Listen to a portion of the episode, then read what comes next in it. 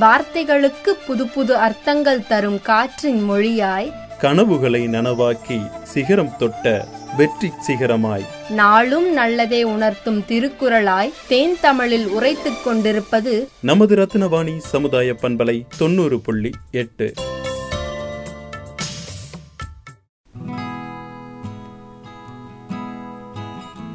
அன்பிற்கினிய நேர்கள் அனைவருக்கும் வணக்கம். நான் உங்கள் சிநேகிதன் மகேந்திரன். நாம் எண்ணும் எண்ணங்களில் சிக்கனம் இருக்கக்கூடாது. ஆனால் எண்ணி செலவழிப்பதில் சேமிப்பும் சிக்கனமும் இருக்க வேண்டும் என்பார்கள்.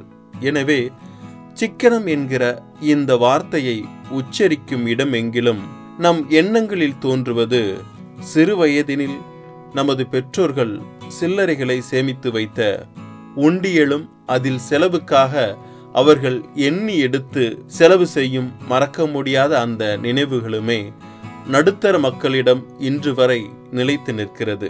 மேம்பட்ட வாழ்வினை மேற்கொள்ள ஒவ்வொரு மனிதரும் சிக்கனத்தை கடைபிடிக்க வேண்டும் என்று சங்ககால புலவர்களில் இருந்து இக்கால அறிஞர்கள் வரை சிக்கனத்தின் முக்கியத்துவத்தை பற்றி எடுத்துரைத்து வருகின்றனர்.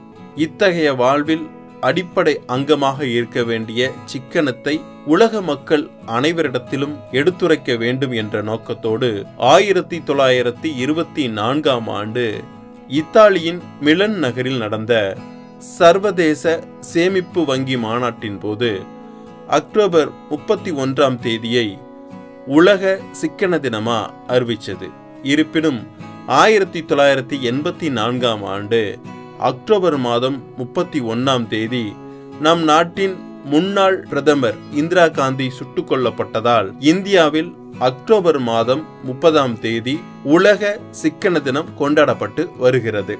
சிக்கனம் தேவை இக்கணம் என்ற கருத்தின் அடிப்படையில் அனைவரும் சிறந்ததொரு வாழ்வினை வாழ்வதற்கு சேமிப்பு அவசியமாகிறது. இன்றைய சேமிப்பு நாளைய வருமானம் என்பதைப் போல இளமையில் நாம் சேமிக்கும் ஒவ்வொன்றும் முதுமையில் நமது குழந்தைகளின் வருங்காலத்திற்கு பெரு உதவி புரிகிறது. பொழுதெல்லாம் உழைத்து களைத்து கிடைத்த வருமானத்தில் அன்றைய பொழுதை கழித்து பின்னர் மீதமுள்ள பணத்தை அடுத்த நாளுக்காக கிழிந்து போன ஆடையில் முடிந்து கொள்ளும் வறுமையில் செம்மையான வாழ்க்கை நடத்துகின்றவர்களின் சேமிப்பு பழக்கம் என்பது வங்கிகளிலும் இல்லாத ஆச்சரியத்தை ஏற்படுத்தும்.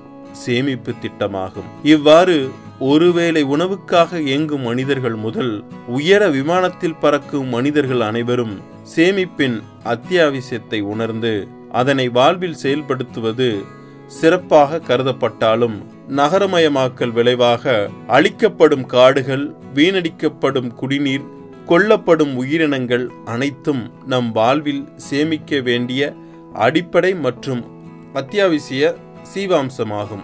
எனவே சிக்கனத்தின் அவசியத்தின் விழிப்புணர்வை உணர்ந்து வருங்காலத்திற்கு சேமிக்க வேண்டிய முக்கிய கூறுகளையும் அறிந்து கொண்டு அதனை சேமிப்பதோடு சிக்கனமாய் பயன்படுத்தவும் உறுதி கொள்வோம்.